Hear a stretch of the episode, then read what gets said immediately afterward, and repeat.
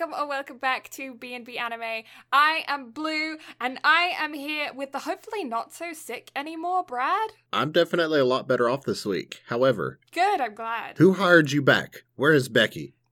Oh, Becky's on vacation. Damn it. Yeah. I was not given notice. She's fired. You're rehired. You can be the new unpaid intern. okay, yeah, sounds fair. sounds fair. I'll take it. Um, How are you? I'm doing all right. I'm doing all right. I am uh, still kind of home alone. Was I home alone last week? No, I was just about to be home alone when we recorded last time. hmm And then yeah, I I dog sat all weekend, um, three doggos, and slept on the floor upstairs. It was great. I uh, uh, so I so I'm sure you guys know by now that uh, that we have three dogs. One in particular is mine, and the other two are family dogs. And Leo is 17 years old. He's a he's an old boy, and he uh, gets confused as old dogs and people and things tend to do. And so if you aren't directly around at the time when he has to go to the bathroom, um, he will find a place to go to the bathroom. So my parents, because they sleep upstairs, um, they have like a routine going. Like they they know when he gets up in the night to go to the bathroom, and they've just kind of adjusted their sleep schedules around it, like just as life is, you know. And I don't normally interact with that because I'm in the basement and my studio's in the basement. Everything I do is in the basement. I am a troglodyte. Um, and uh, uh, yeah, so I, I slept on the floor upstairs over the weekend so that he could, I could let him out. And then on the first night, I was waiting. It was getting around to like 10 p.m. down to his bathroom time, and I was waiting for him to go to the bathroom, uh, for to ask to go to the bathroom, which is just basically he stands by the back door for about three seconds, then walks away. And I was waiting for him to clack on over there. Then all of a sudden, I hear this water noise, and he's next to me, peeing, just next to me, looking at me like, I know you're there. You could have let me outside. No, I'm gonna pee here. so, yeah, that's how my weekend went. Um, Uh, that's no uh, fun. yeah, but mm, my parents have the dogs now, anyways. They've gone camping, so um, yeah, it's just me again. All doggos. by yourself. Exactly, all by myself. What about you though? How are you doing? How's the stomach? I'm definitely a lot better. I cannot complain. At least physically. That is good. Mentally, mentally, I'm in bad shape. Aw, Re zero. My God. I am. I'm really upset that it's going to be a split cour because the way that they're going with the show, I don't want to have to wait until January to get the rest. I just want it all now. yeah, I understand that impatientness. That's why I can't watch things week to week because I'm too impatient. I'm like, no, I want it now.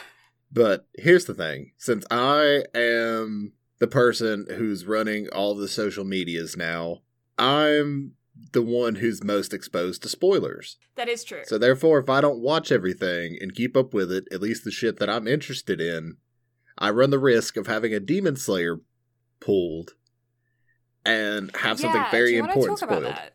Do you want to talk about that? That Demon Slayer spoiler? No, I'm not spoiling that shit Well, for no, everybody else. like the what happened.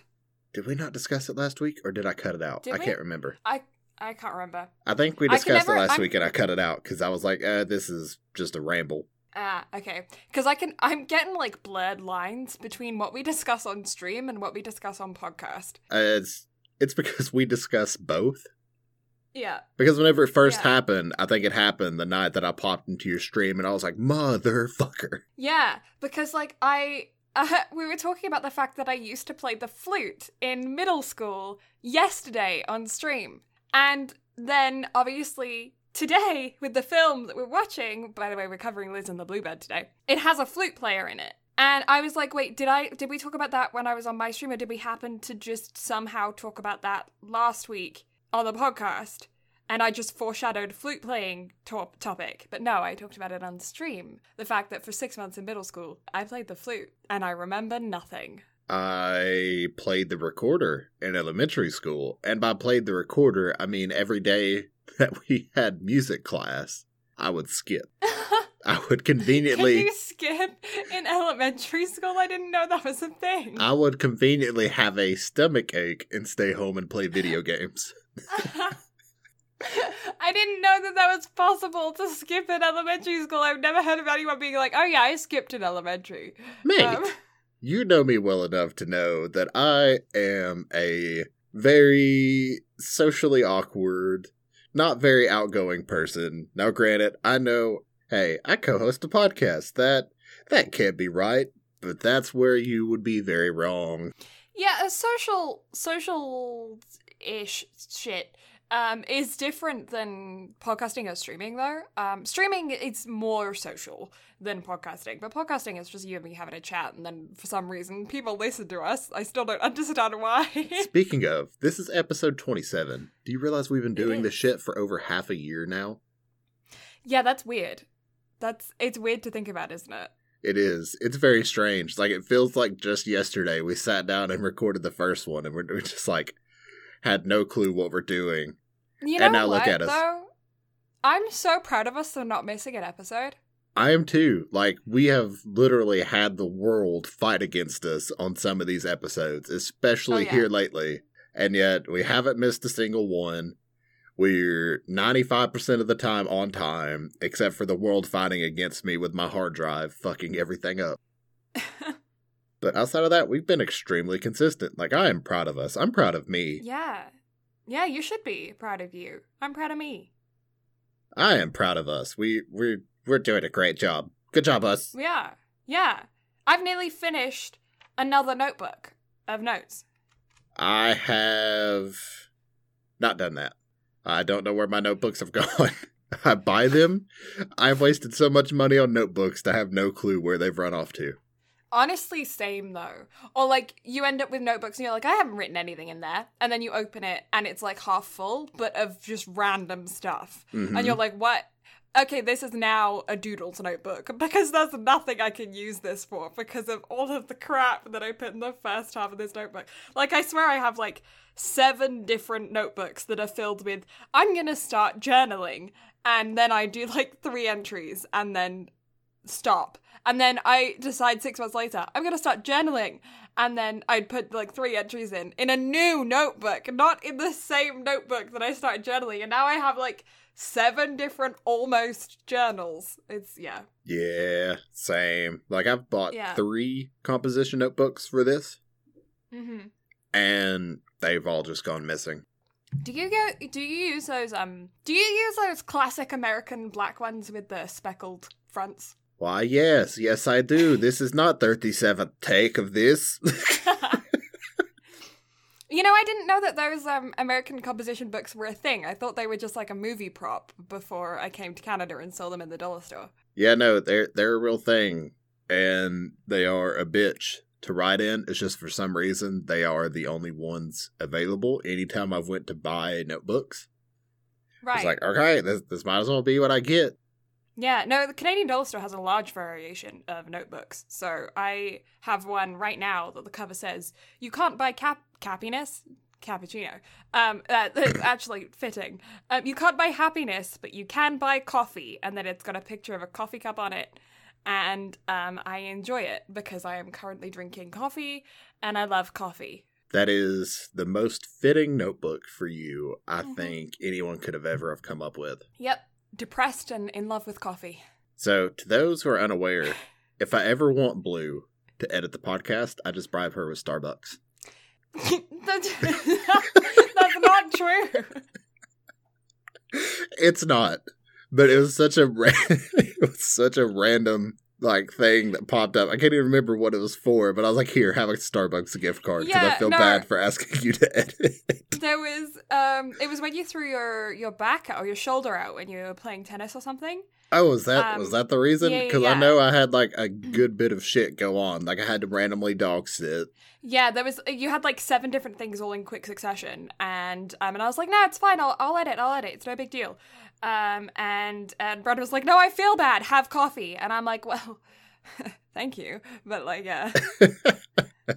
Uh, but yeah, no, like honestly, like I n- neither like I don't mind editing when Brad gets sick at all. Um, you only originally started edi- edit editing because you didn't know how to, right? Yeah, I've never done this, and then now it's like my pride and joy that eats up way too much of my time. Mm-hmm. Yeah, you've gotten so much better editing though. Like you don't ask questions anymore. You like know like how to fix your things, and like that's really cool. That like before when you were curious about something, you would ask, and now it's like you're at the point where you like if somebody asked you, you would be able to tell them. You know, that's cool. Mm-hmm.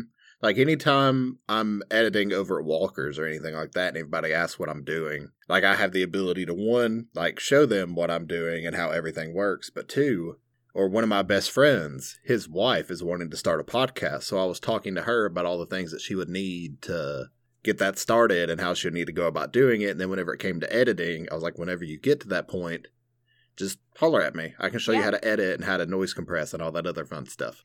Yeah, yeah, and uh, and learning like your own style about it as well, because like every editor has their style about what they do, um, and uh, it's super cool to see your style develop. Because like I've been editing film and audio, and not so much audio, mainly film, um, since high school, and um, I know you did a little bit of film editing in high school as well. See, it was never film editing. I always wanted to, but I never Ah. took broadcasting. Ah, So, but I did make YouTube content Right, of yeah. videos that nobody will ever be able to find because they're long gone. Nobody ever needs to see that shit. I, I also did that, and those videos are also long gone. I also like how you and I thought about like making co-branded YouTube videos, and we've completely scrapped all of those. Yep, yep. They just they're just not living. Nope. Um, but yeah, uh, uh, yeah. So I started film editing when I was in high school, um, and then obviously I continued doing uh, working with Photoshop and stuff when I was working in the modeling agency, and ended up doing like photo editing, which is obviously very different to film editing, but it's still you kind of get used to the same kind of I don't know, like expression with it.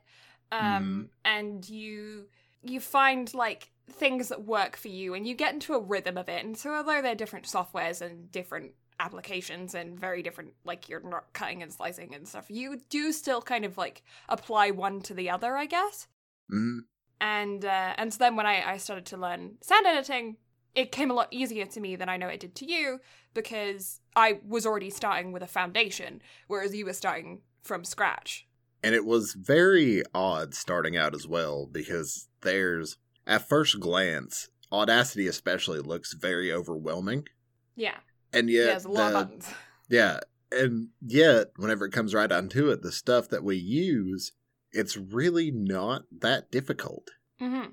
So, it's nice that like i think now we're very comfortable with the idea of playing around with stuff with audacity and like other sound editing platforms and video editing platforms. Like we don't just follow the same routine anymore. Like obviously there is a routine you have to do the noise cas- noise reduction the the compression the yeah all that kinds of stuff. But it's nice to be able to be like like the, the other time when um when I said something stupid and I turned it into a jingle for like just for fun. It's nice to be able to to do things like that and to know how to do that and just mess around with it and play around with it and see what we come up with. mhm. Um and like not be afraid to try different features that were like I don't know what this does so I'm just going to throw it on and see. And yeah, it, like I feel like I know the software like so much better than I I used to Mhm. just because of the start of the podcast. oh yeah, and our seamless transitions on stuff, and being able to take broken bits and being able to make it seem like nothing ever happened. Yeah, there's a lot of rambling that you guys don't get to hear, and a lot of uh, like audio skips. And oh, my computer decided that it wanted to like die, or oh my god, there's a motorbike outside of the house and it's so loud, or oh yeah, my dog just invaded my room. Like stuff like that that you guys don't get to hear about. Maybe we'll release a raw podcast one of these days and embarrass the crap out of ourselves. um, Oh, the poor motorbikes across the street. The people would hear so much cussing because of that. no, yeah, it's a regular occurrence, guys. But I don't think there's been a single podcast recorded where ha- we haven't been interrupted by motorcycles on Brad's end. at least since I've moved back home, anyway. Yeah.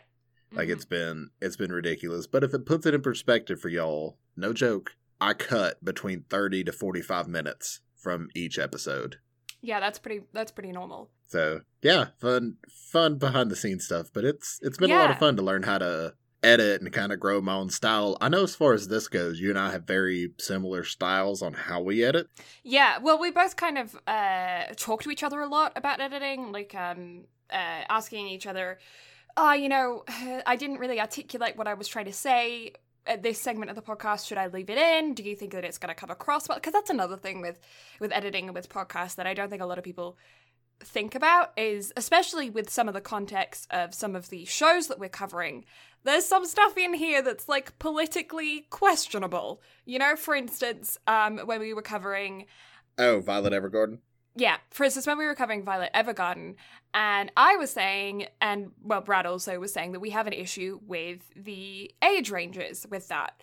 Obviously, that's a pretty standard issue across the board. I don't think anyone, at least in in North America, in or Europe or anything, I don't think anyone that didn't grow up with that kind of being normal would question like wouldn't question it i think we all would be like okay that's kind of weird right and even i'm sure there are even some people that grew up with that kind of thing that still think it's weird, right? So I don't think that's too much of a controversial opinion. But there are other shows where things happen that kind of become a little bit controversial. And it's not like that we don't want to voice our opinions, because obviously we do want to voice our opinions. We just want to make sure that when we are voicing our opinions, that we're articulating it in a way to where we are fully expressing what we're trying to say and we're not like m- allowing for misinterpretation mm. because we don't want we don't want anyone to be offended by what we say, obviously.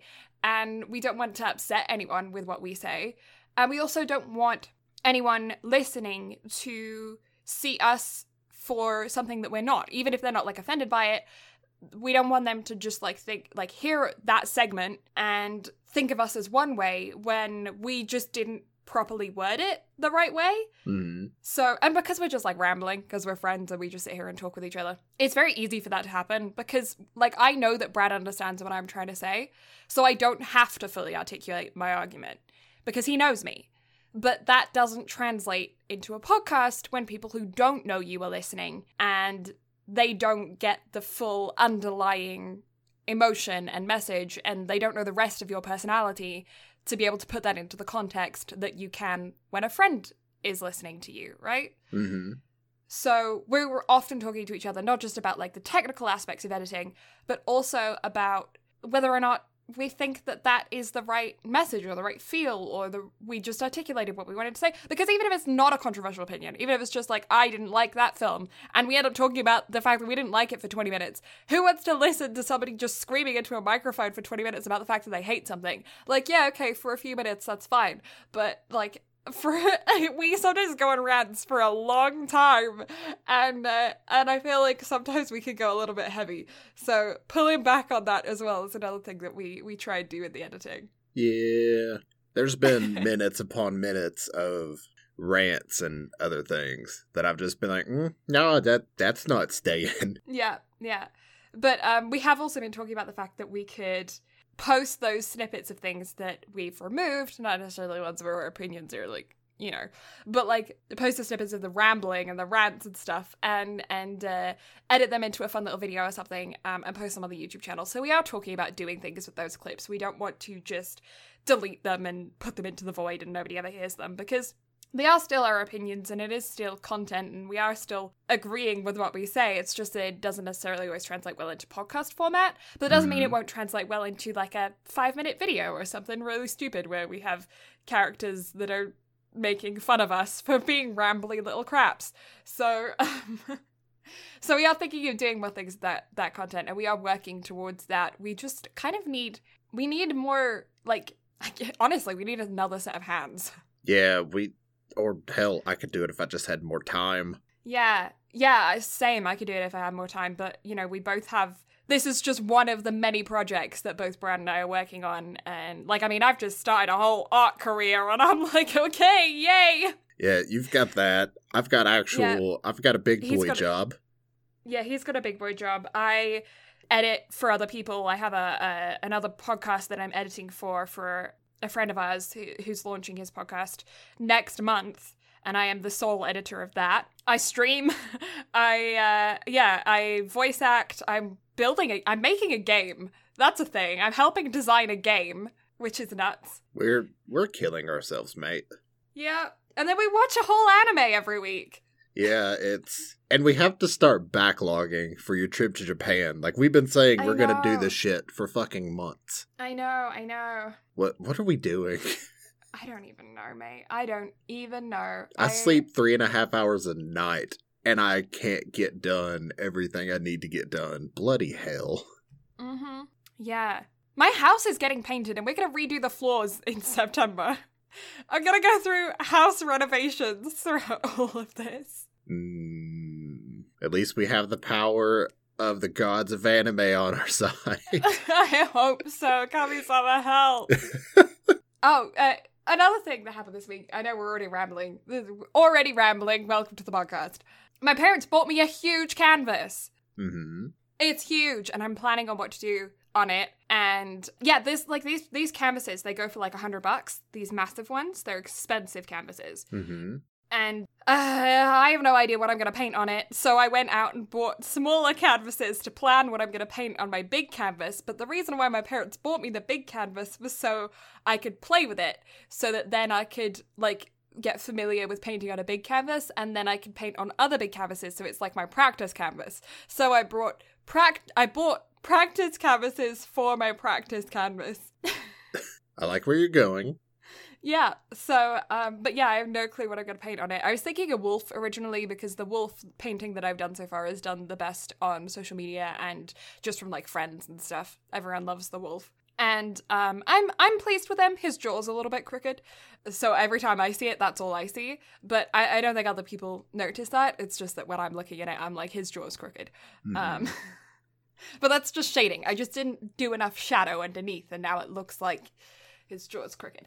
And now I've just announced that to the world, so now everyone's going to notice that when they look at it, whereas before they wouldn't have. But I did a painting with hands and a vase the other day that was really weird. Yesterday, I've done another painting of a hand and a bird. That's like the bird is like flying into the hand. But a friend of ours said that the hand he originally thought was a branch, and it was like nature reaching out to the bird. And I was like, that's a really cool interpretation. I just decided to paint a hand and a bird, but I like that. Yes, it has meaning. That is what I intended. It is totally a painting about nature and a bird combining and nature letting the bird free and the bird coming back home. That's exactly what I intended that painting to mean. Now, I think that your kami-sama-ness is showing again Mm. because think about what we're covering this week. Oh yeah, Liz and the Bluebird. Yeah, Mm-hmm. it's a It is a Premonition. blue bird.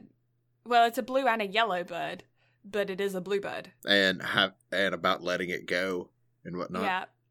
Yeah, because I had no idea what this film was about. I knew it was about music, and I knew it was called Liz and the Bluebird, but I had not seen anything going into it. So yeah, that is foreshadowing. Mwahaha. Muhaha. Anyways, I suppose we ought to get on with the news. Should we? We need a, a news jingle. I was about to just, you know, like um the BBC or what do you have in America? Like Fox News. I don't know what what what news channels do you have in the states? Fox, MSNBC, NBC, CNN. Uh, yeah, okay. So you know those like jingles, those really intense noises that they have, and they zoom in on the broadcaster. Mm-hmm. Yeah, we need one of those. Da da da da da da. That's news. That's Yeah, getting the- cut. that that's the exact intensity that I was looking for. Yep, just that. Yeah, now here's a question: Did did you Mhm. expect anything else? from you, no. I would hope not. If you did expect any more or less, I'd be disappointed. oh, bowls, bowls. All right, so first piece of news.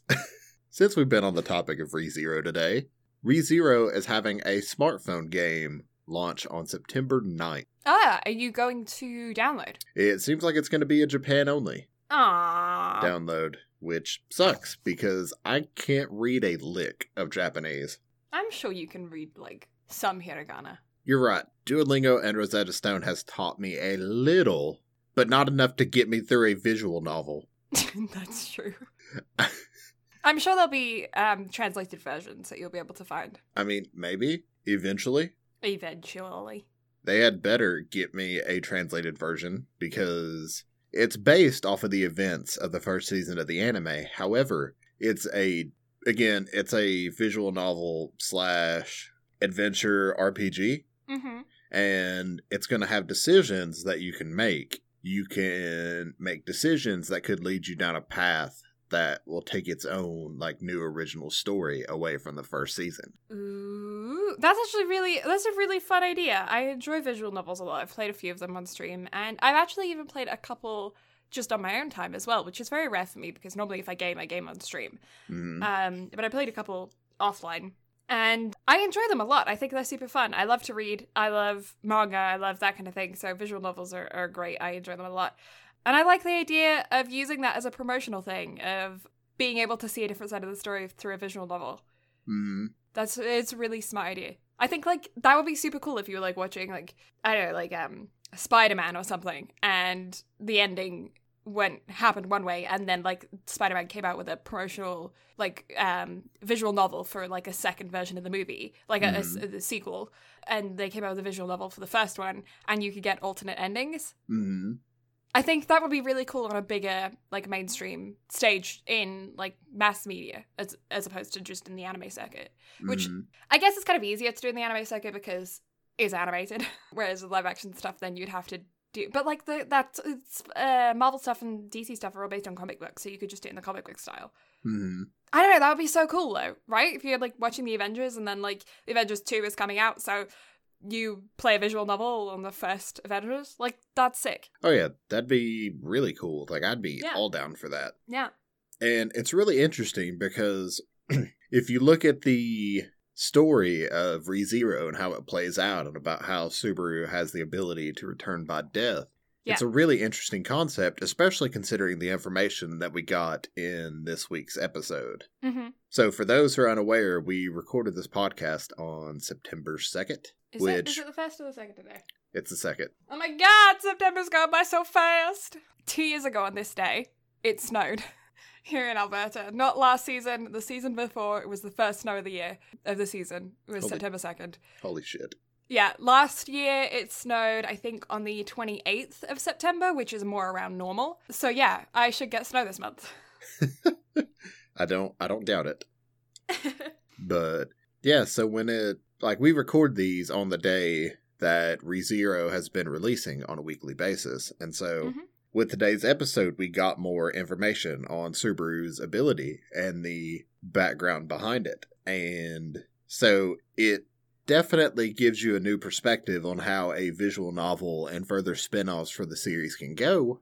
Because for one, you know what I really need in my life? What's that? I want to see episode 18 of ReZero with Rim's confession. I want to see that play out if Subaru had just run away with Rim. Oh, uh, yeah, okay, yeah. Yeah, I want to see that as well. That would be just honestly, they just leave the world behind and the two of them just go, they buy a little cottage and they have kids and it's just adorable. That's just what I want. So, Just to turn it into a Ghibli film. honestly, though, I would be down. You know, d- instead of Mulan, put that on like Disney Plus or something for $30. I'd buy that. I still want Mulan, thank you very much. But yeah, uh, okay. Mulan is going to be free on Disney Plus in December. yeah, I'm not paying for it then. Well, see, there you go. But so once we once we actually cover the first part of ReZero next month, I will send you a bit of actually I may have sent you like the preview news article that Crunchyroll did on how like the first episode of ReZero they showed a scene where if you look at it frame by frame, there are images of what that life with Subaru would have looked like. Right, okay. So I'll actually send you the full link to that so you can look at it. But Yeah. it was after that that I started to be like, I need this spinoff and I need it like now because that would be adorable. It would be so cute if they did like a movie or an OVA of it, even. Yes, like I would even take an OVA. Like give me a 30 or 45 minute episode, please and thank yeah. you. Mm-hmm. That would be really cute. Then next piece of news. I know you can tell I was excited for this and I knew you would be excited for it. That's why I sent it to you in like all Mhm. capital letters. Mm-hmm. So, Food Wars, the fifth plate has officially cast the role of Soma's mother. You know how excited I am about this? You know how long I've been begging for more information on Soma's mom? Like, I am so excited that we're gonna get some information on her because, oh my god, that was my number one thing from when we reviewed Food Wars. I've watched Food Wars since the first season came out. Freaking love Food Wars, it's so good. And I have always been curious about his mom because the only information that we got was that she was horrible at cooking and and something happened. She's not in his life anymore. Don't we could it doesn't explain whether or not she passed away or anything like it's just that he misses her and she's not around and she was bad at cooking. That's the information that we got. But the bullshit part of it is, it took to the final season. The series is wrapping up as we speak. I know. I know. And we're just now getting this information. I know. I am so upset by this. I know. I wish. I wish it was more, but I'm still at least happy that it's not just going to go unexplained. Oh yeah, like I'm right there with you. Like I'm very I- glad that uh, we're getting at least some sort of closure on it. Yeah. But I feel like we're not after seeing what I've seen so far of season 5 of Food Wars. I'm I'm disheartened. Like I need Mhm. more. More. Give Like- me more. Food Wars is in top form with how it's delivering its show right now. Yeah. And yeah, I need I need more. Just put it in my veins.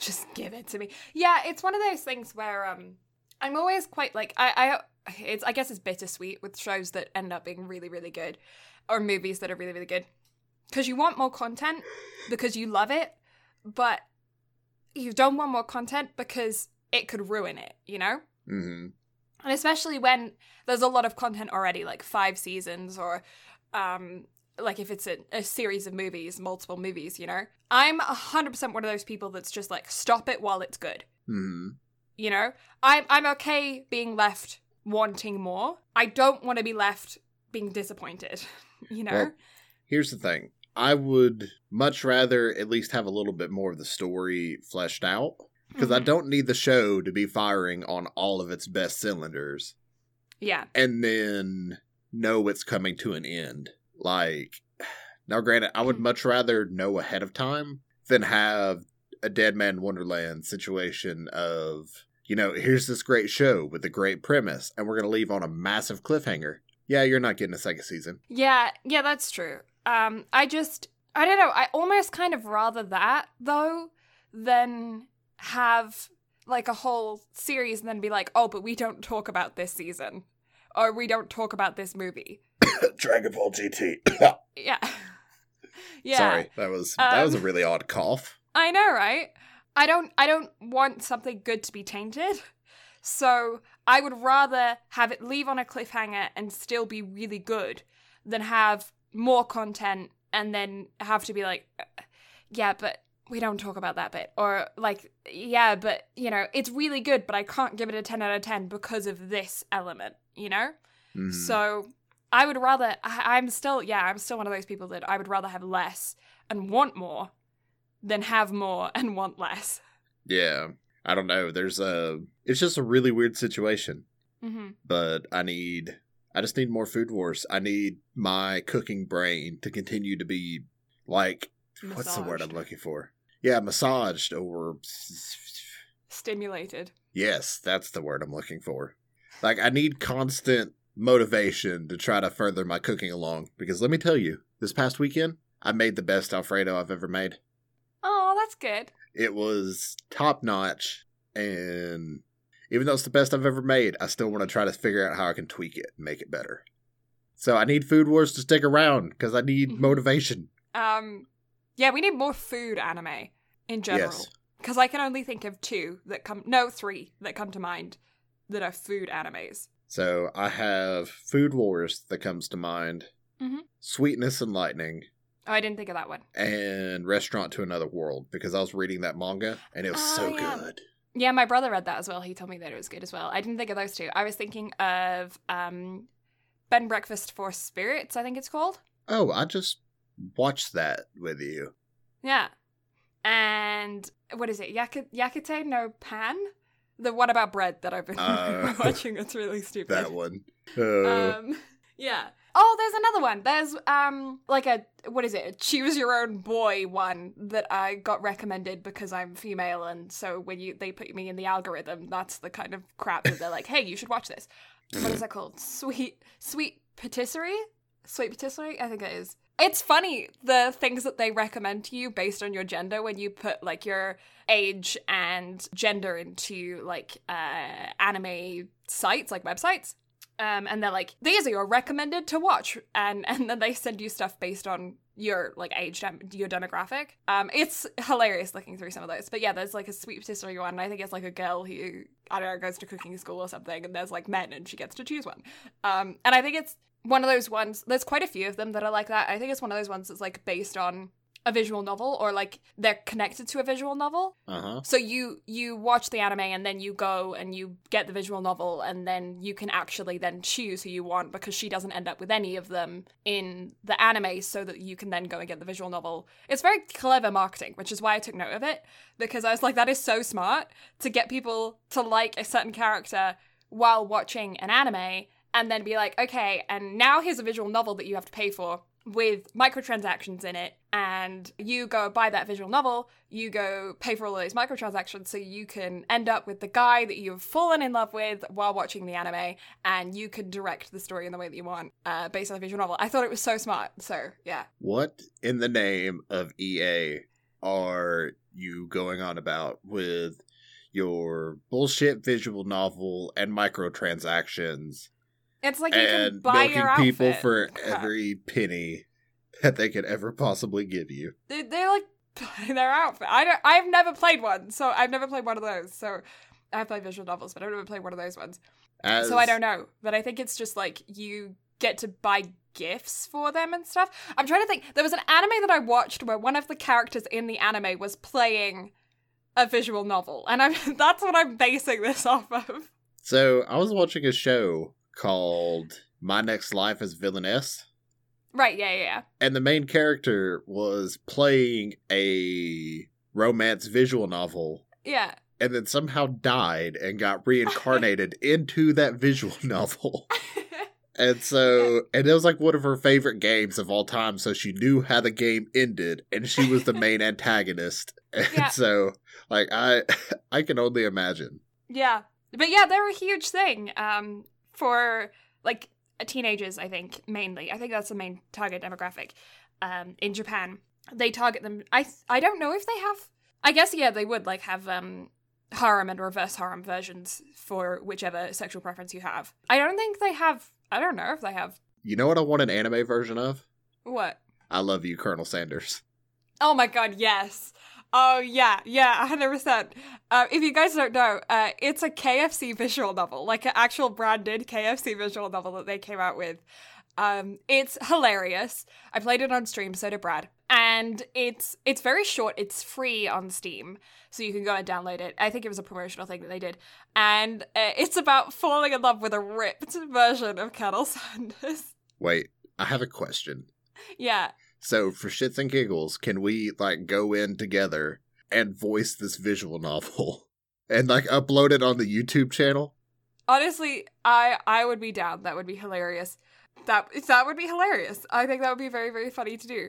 Uh, uh, do a couple scenes of it at least because I think the whole thing would be kind of long. Yeah, we would kill ourselves. Like I remember after streaming that, like how much my throat hurt, and I think you were complaining about the same thing as well. Yeah, it was before either of us had gotten like properly into the voice acting podcasting thing. Mm-hmm. Both when we were starting out with it, and uh, so we hadn't really had the experience or practice or whatever to be able to maintain our voices for a long period of time. I think we'd be much e- like it'd be much easier for us to do that now. Oh yeah, without a doubt. But you know what that spells doom for you with? What? Horror streams with me now. Oh, yeah. uh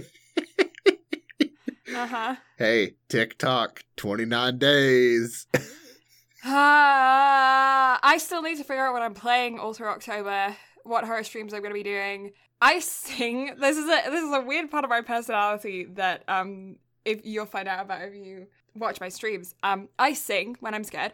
I don't know why. I do. Uh, I don't scream. I don't squeal. I don't really jump. I just sing. and it's different because I'm the person that does yell, yeah.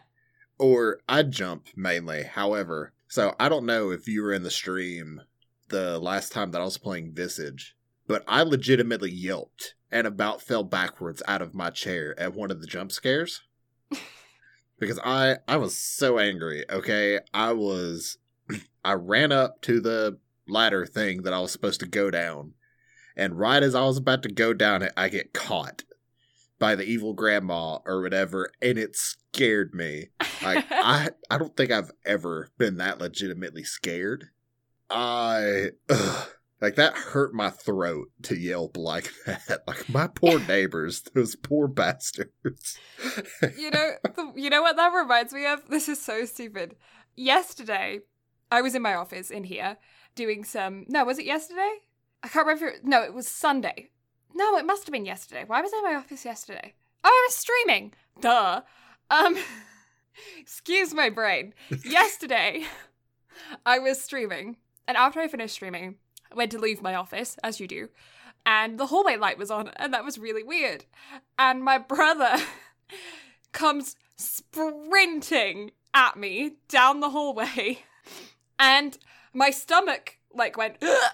And my brain went, that's scary. But my body just stood there staring at him blankly. And he went, did that not scare you? I was supposed to scare you. And I went, no, that really scared me. I'm terrified. And he went, you didn't move. You didn't, you just looked at me like I was the most annoying thing in the world.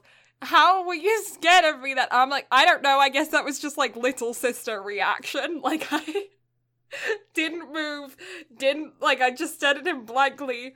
And but inside my heart was pounding out of my chest and my stomach had like clenched. I thought i had a, f- a physical reaction but he was like no you just stood there and looked at me. I don't know if i told this story on here but my best friends and i would go to a karaoke bar in chattanooga mm-hmm. all the time.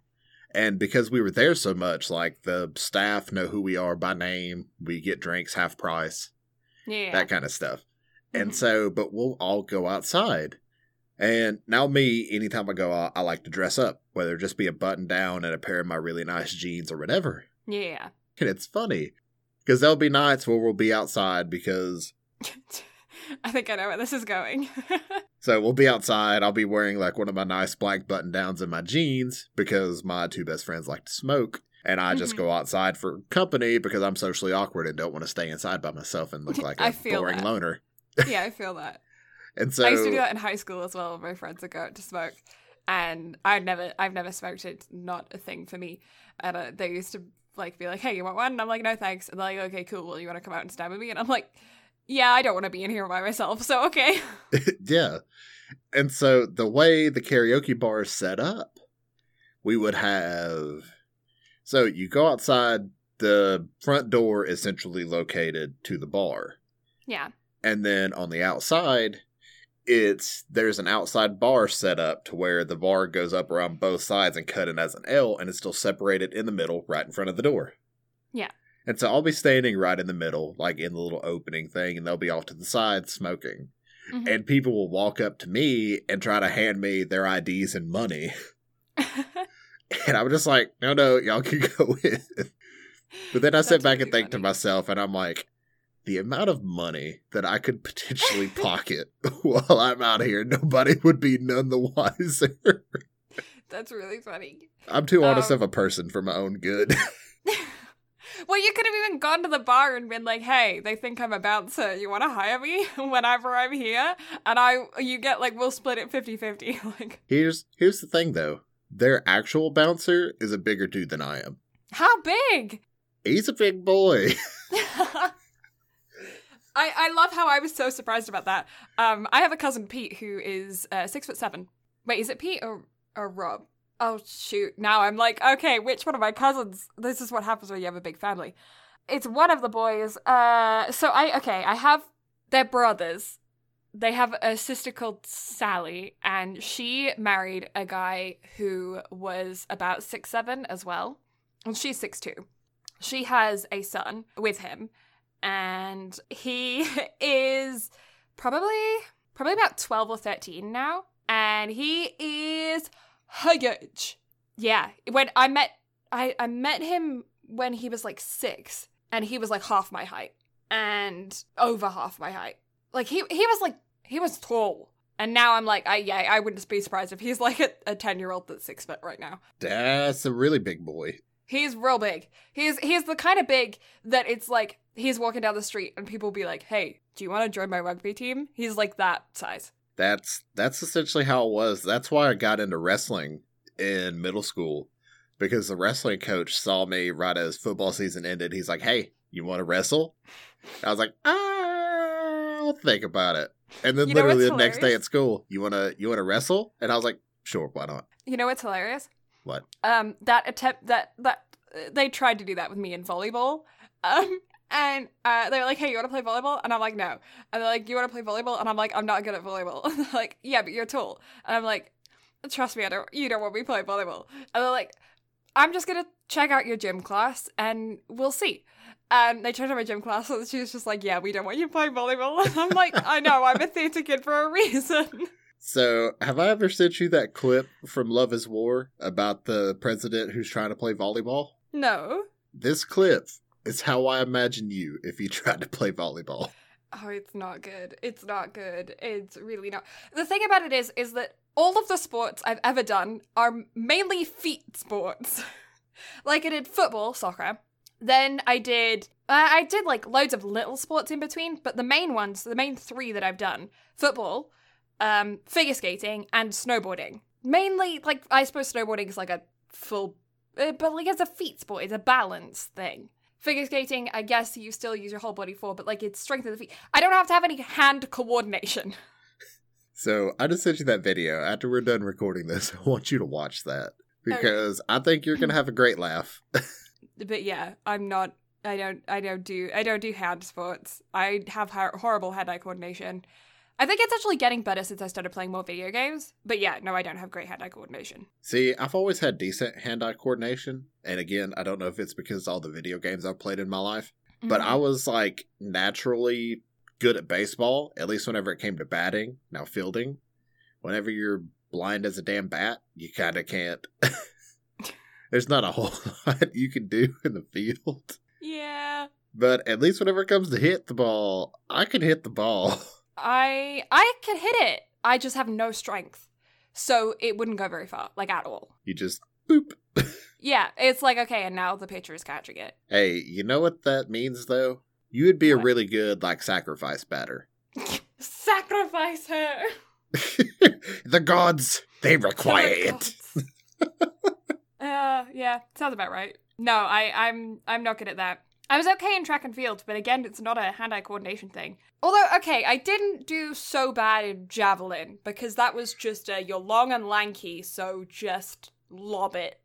Yeet this stick really far Yeah, yeet the stick. and don't like, high impale jump- anybody. High jump I can't do. And like normally long and lanky people are decent at high jump, but I can't do it because it, it's there's too much coordination involved. Yeah, to the people that can actually do that shit, good on you. Yeah, pole vaulters as well. Like, dude, Oh, definitely pole vaulting. Like, good on you people because I Yeah. cannot. no. I just used to. Uh, yeah, I used to just do jumping. I used to jump, long jump, triple jump, hurdles. Those it, I just jumped, and I was decent. You are good at jumping. I am okay at jumping, not good. Sugoi. Sugoi, sugoi. So, are you ready for more news? Go ahead, hit me with it. Hit Guess me what's with back in the news today? What? Deemo is back in the news today. Ooh. And you want to know why I'm really excited about this one? Why? What if I was just like, no, I don't want to know. then you would hear me leave the Discord call and I would go to bed because I'm very tired. Oh, aw. Now, I'm actually wide awake. I've had a lot of caffeine, but that's besides the point. so, the reason I'm really excited about this is because you, for the first Me? time, will be able to experience this game. oh, This Friday, September 4th, Deemo will be releasing on Steam. ah, that's exciting. I am so excited. I don't know how it's going to play. I don't know if it's going to be VR only. But if it has the ability to be played on mouse and keyboard or with a controller, I will buy you this just so you can experience it. Oh, that's fun. I'm excited. Deemo is such a beautiful game. I Yeah. cannot recommend the soundtrack. I cannot recommend the visuals. Holy fuck, the visuals. It's just, it's such an amazing game. I absolutely love it. One of our stream viewers has absolutely fallen in love with the game. So it's just it's such a phenomenal game. I want everybody in the world to be able to play it. It's so good. But the fact that it's getting a PC release, I'm extremely excited for this. Yeah, me too. Me too. And then, second to last piece of news Netflix has confirmed they are making a Resident Evil live action series. Oh. So I don't know if it's going to be anything like the films. I hope it's better than the films. I hope it at least follows the narrative of the video games. Yeah. Because video games good, films bad. Yeah, I am intrigued. I don't know. I don't know how well it's going to go, but I have moderately low hopes. Yeah, this is this, see this is a good example of that whole I prefer less over more thing. Yeah, definitely. However, the video games have made a turnaround over the years. Yeah. One through four, some of the most beloved video games of all time. hmm Five, people turned on it because it turned into an action game versus a horror game. Yeah. Six was one of the buggiest pieces of shit you could ever play. Yeah. Seven was a massive turnaround for the series. Seven was an absolute masterpiece. It's one of my favorite horror games I've ever played. Yeah. And in fact, I think like a week or so ago, I saw to where it, it's now become the highest grossing Resident Evil game of all time. That makes sense. And that's also why the whole horror community and video game community in general lost their shit whenever they saw that 8 was going to be one of the launch titles for next gen. Yeah. So I'm extremely excited. Yeah. At I, least for the I- games. I hope it's another good one. I I think that they kind of found themselves again a little bit with the last game. hmm And even with the remakes as well, they've Yeah. definitely found themselves and they've been able to improve on, you know, other games and just like remaster and remake them to suit the newer style and everything. Yeah. Mm-hmm. So I'm excited to see where it goes. At Me least, too. like I said, as far as the video game's concerned. The show, eh, I don't know. Yeah. And then, Yeah. last piece of news. What is it? The Devil is a Part Timer manga is nearing its climax. Ah, okay. So, have you ever seen The Devil is a Part Timer? I haven't, but you've told me about it. It is great because who doesn't love the devil having to work part time at McDonald's to try to make a living? it does sound really funny, but it also sounds like it's gonna have so many cringe moments in it. So I'm like kind of uh, dying, you know? I feel like you would lovingly die over it. I was I would lovingly die over. it. Yeah, that's kind of where I'm at with it, and that's like I'm apprehensive to watch it, but, um, and to read it because of, of like just. You see, the bad part is, is that you've basically given me free reign over the schedule. yeah, I know, I know. I it.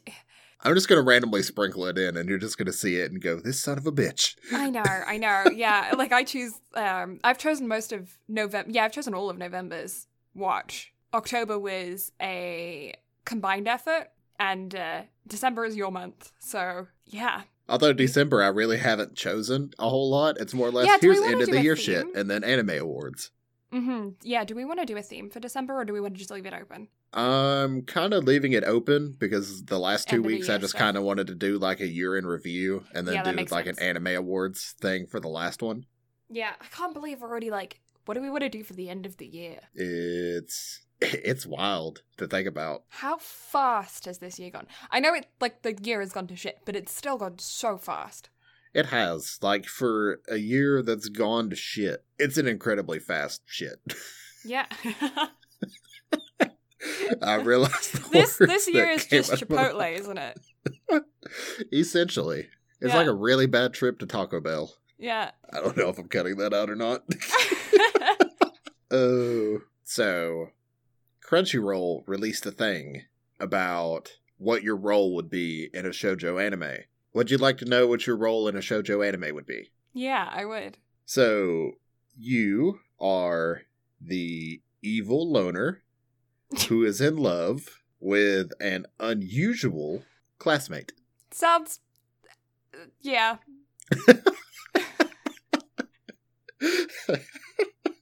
I I.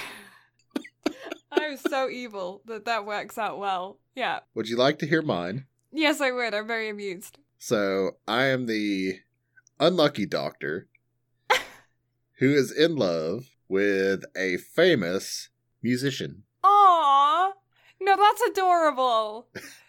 That's So- that's really adorable. I'm just weird. I'm like an evil loner who's in love with a weirdo, and you're like, and you got this adorable like Ghibli film style romance, like just super cute. Like, oh yeah, that's that's. A you're just like some local doctor in a village, and your partner is like this famous musician that decides they want to settle down in the country and take a break from all the craziness. And it's like a really cute little romance, and then I'm just over there being like, I'm gonna murder you, but I also love you. You know what? Honestly, though, I would watch that anime. oh, okay. Like, no joke. If we were the main characters of an anime like that, I would watch the shit out of that. It does sound fun. That sounds like a fun time, but um, yeah. You know what's frustrating? What? I have this weird thing where I like to think that I'm tough. I don't know why. I like to think sorry, I'm aggressive. Um, my chiropractor the other day just said to me, "Oh, but you're so sweet. You couldn't hurt a fly." And for some reason, I'm just I got offended. Why? would- Why would I be offended? And then I was mad at myself for being offended. because he said I was sweet. And, and then I don't I don't know why. It was so many emotions in like three seconds. um, but yeah, basically I like to think I'm real tough and I'm not at all. And uh, yeah, I got offended when my chiropractor said I was sweet. He was just being nice. so, you want to know how I just imagine that whole thing playing out in my head? Yeah, I do. I just imagine you sitting there going, You should see the bloody mosquito stains on my wall. Hey, I cleaned them. Okay, they're not there anymore.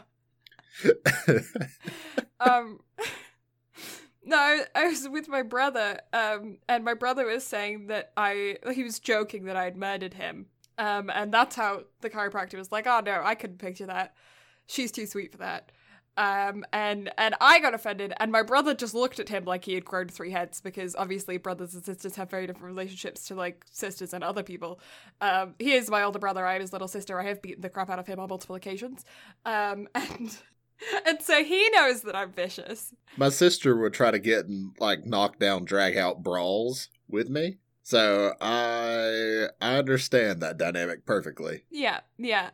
Yeah, my brother's my absolute best friend of all time, but like, yeah, there are times when we have tried to kill each other.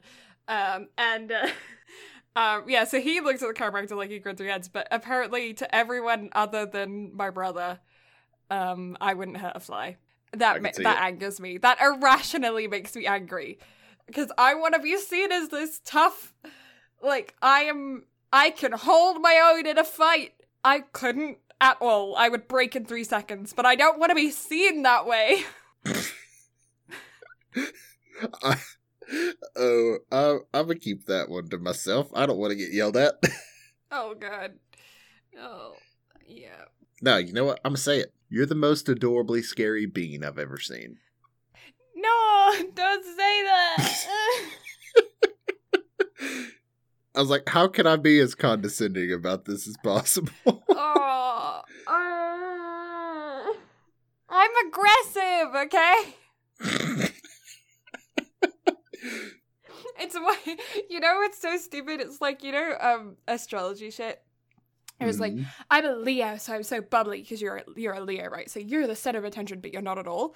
Um, but um, I'm a Scorpio, right? So something gives me insane satisfaction about the fact that I'm a Scorpio because I'm like, yeah, I'm aggressive. I'm a Scorpio. They're aggressive, and and yet you are about as aggressive as a baby kitten. hey, kittens can scratch and bite. Blue. I will seek eternal revenge, however. I, I, I hold a grudge for like three seconds. I don't know. I am fully aware of the fact that if I were in a survival situation, I would eat another human. Hmm. I'm right there with you. Survival of the fittest. Yeah, no, I I have come to terms with that a long time ago. I am fully, you know, how people are like, "Oh, I'd never do that." No, I'm like, yeah, I would. Like if I was stranded on a on a mountain, and there was somebody that had died in the accident that was there or injured or whatever, and it was me or them. Like I'm living. you just My be the person sitting around the fire with like a leg on a rotisserie. You want a bite? Uh, I'm fully aware that I have very strong survival instincts. Yeah, I I would not even hesitate. I mean, I might hesitate, but I wouldn't. F- I might feel guilty, but like I'd feel guilty after the fact. In the moment, I'd be like, I'm living. Sucks to be you. For me, not For for you. Honestly. Um. Yeah. No, I'd do what I had to do to survive. yeah, that's where that's where I say I'm aggressive, because I'm fully aware and comfortable with the fact that I would do what I needed to do to live. Hmm In a zombie apocalypse, if it's you or me, I'm sorry, dude. And then, yeah, you would probably fall and sprain your ankle. You know, I don't think I've ever sprained my ankle in my life. Huh. And of all of the injuries, I think my ankles are pretty steady. You, you just, you just tried to ruin my joke. I did. I have sturdy ankles. Deal with it. I'm Why do I want that on a t-shirt? Why does that sound like something that I want on a t-shirt? so, whenever we went out hiking the other day, you want to know what shirt we saw? What? It said the only joint I roll is my ankle. That's funny. I saw that and I was like, that's amazing. That's funny. I enjoy that. Is that all the news? that is all the news. So I guess we're gonna go into background for Liz and the Bluebird. Only Um, an hour and 18 minutes into the podcast. I know we went rambly today. we went extremely rambly. But I will say that there isn't a whole lot to discuss with this film because it, it is a short film and it's not a detailed film. It's a very simple film, very simple concept, and it's beautifully done in its simplicity. But because of that, yeah, there's not a whole lot to discuss when it comes to it. Plot wise, So, did you cry? I did. Okay, I didn't want to be the only one. I didn't want to feel like a big bubble blowing baby No, I be did. the only one. I did cry during it. But let's get to the background before we jump into an overview. So, background. The film is based off of another anime done by Kyoto Animation called Sound Euphonium. Mhm. The of course, this film was also done by Kyoto Animation, the same studio that did Violet Evergarden, so on and so forth. It was directed by Naoko Yamada, Mm-hmm. who has previously done work on K-On!, Tamako Market, and then other films they have also worked on and directed K-On! the movie, Tamako Love Story, and one of my favorite films of all time, A Silent Voice. Yeah. So their track record for films is very high, and they Yeah. continued it with this one. Mm-hmm. Like this was this is a really good film. It is we'll a talk really good about film. m- more of that here in a little bit Mm-hmm. Um, the the film the screenplay for the film was written by Reiko Yoshida mhm, and the only reason I even looked into this is because they were highlighted so I wanted to know what else they had worked on mhm. so they worked on the script for Dragon Ball Z which made me extremely excited Yeah. And the other things that they worked on and did the screenplay and script supervising for and the main reason they were highlighted was they have worked on A Silent Voice Violet Evergarden Mhm. and Ride Your Wave Oh, okay. Interesting. So I was like, why is that highlighted of all the things? Yeah. And that would be why. So it was released in Japan on April 21st of 2018. Its running time is 90 minutes. And in the box office, it did a grand total of $726,454. Worldwide. I could not find a budget for the film, so I don't know if that's good or bad. However, I think that is very undervaluing how well the film should have done because honestly, Yeah. it should have done a shit ton better than that. Uh, yeah, in my opinion, um, the first thing that I thought of when I saw this film, first of all, it's beautiful. That was my first thought. I literally messaged Brad and just said, "Wow, this film is beautiful." But uh, the second thought that went through my head was, it's super art housey. It's super like film festival.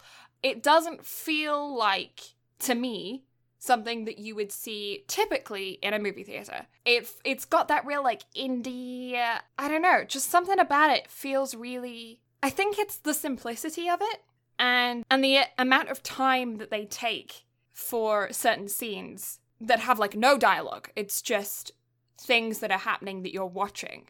Feel gives it this impression of something that you'd see in like the Toronto Film Festival, right? hmm Which I love personally, but I can also then understand why it wouldn't necessarily be like a movie theater film kind of like it wouldn't necessarily be like the typical thing you see in a movie theater. So I think in my opinion the reason why it probably didn't do as well in movie theater as we see other things do is probably because it didn't get shown in every movie theater. And most likely only got shown in select movie theaters in my opinion because of the type of film that that specialize in more unique films or specialize in films that come from film festivals or show yeah show other stuff because um yeah i definitely wouldn't see like cineplex showing this film. Hmm Now, one thing I will say though, this film relies a lot on a lot of inaudible cues. yeah. So you really got to pay attention to like the eyes and lips and other like visual cues instead of dialogue. yeah Because I've now seen this film both subbed and dubbed. I've watched both of them within the manner of 24 hours. I watched the sub last night and rewatched the dub today because I own the Blu ray for this film. And one thing you might find really nifty about this is in the Blu ray copy that I have, it came with a legitimate film strip of a scene from the film. oh that's really cool I was like, this is one of the coolest things I've ever gotten because Yeah. I've never owned like any actual film strips. that to actually own that, I was like, oh, it's so cool. yeah that is really cool But it it's extremely unique in how it's done and how it's animated and how it seamlessly transitions in between its two very different art styles. But it's very beautiful in how it does it all. Yeah, the uh, so it is. This is the beginning of Music Month, so we're specifically discussing music-themed animes this month, and this one does a really, really good job at being a music anime that isn't like pushing music down your throat. There is so much Mhm. subtle music in it that is so clever. For instance, in the opening scene, not any spoilers, literally the opening scene, you have your two main characters walking through the halls of their school, and as they're walking, the sounds of their shoes are put to the music of the background, and you have your your main character Mizore, who is like quiet and shy, and then you have her best friend Nozomi, who is bubbly, and so Mizore uh, is like the steady like uh, rhythm, and uh, she's like a steady rhythm. She's like a just consistent sound with her footsteps. And Nozomi, with her footsteps, is creating a melody to go along with the rhythm that Mizore has set. Mm-hmm.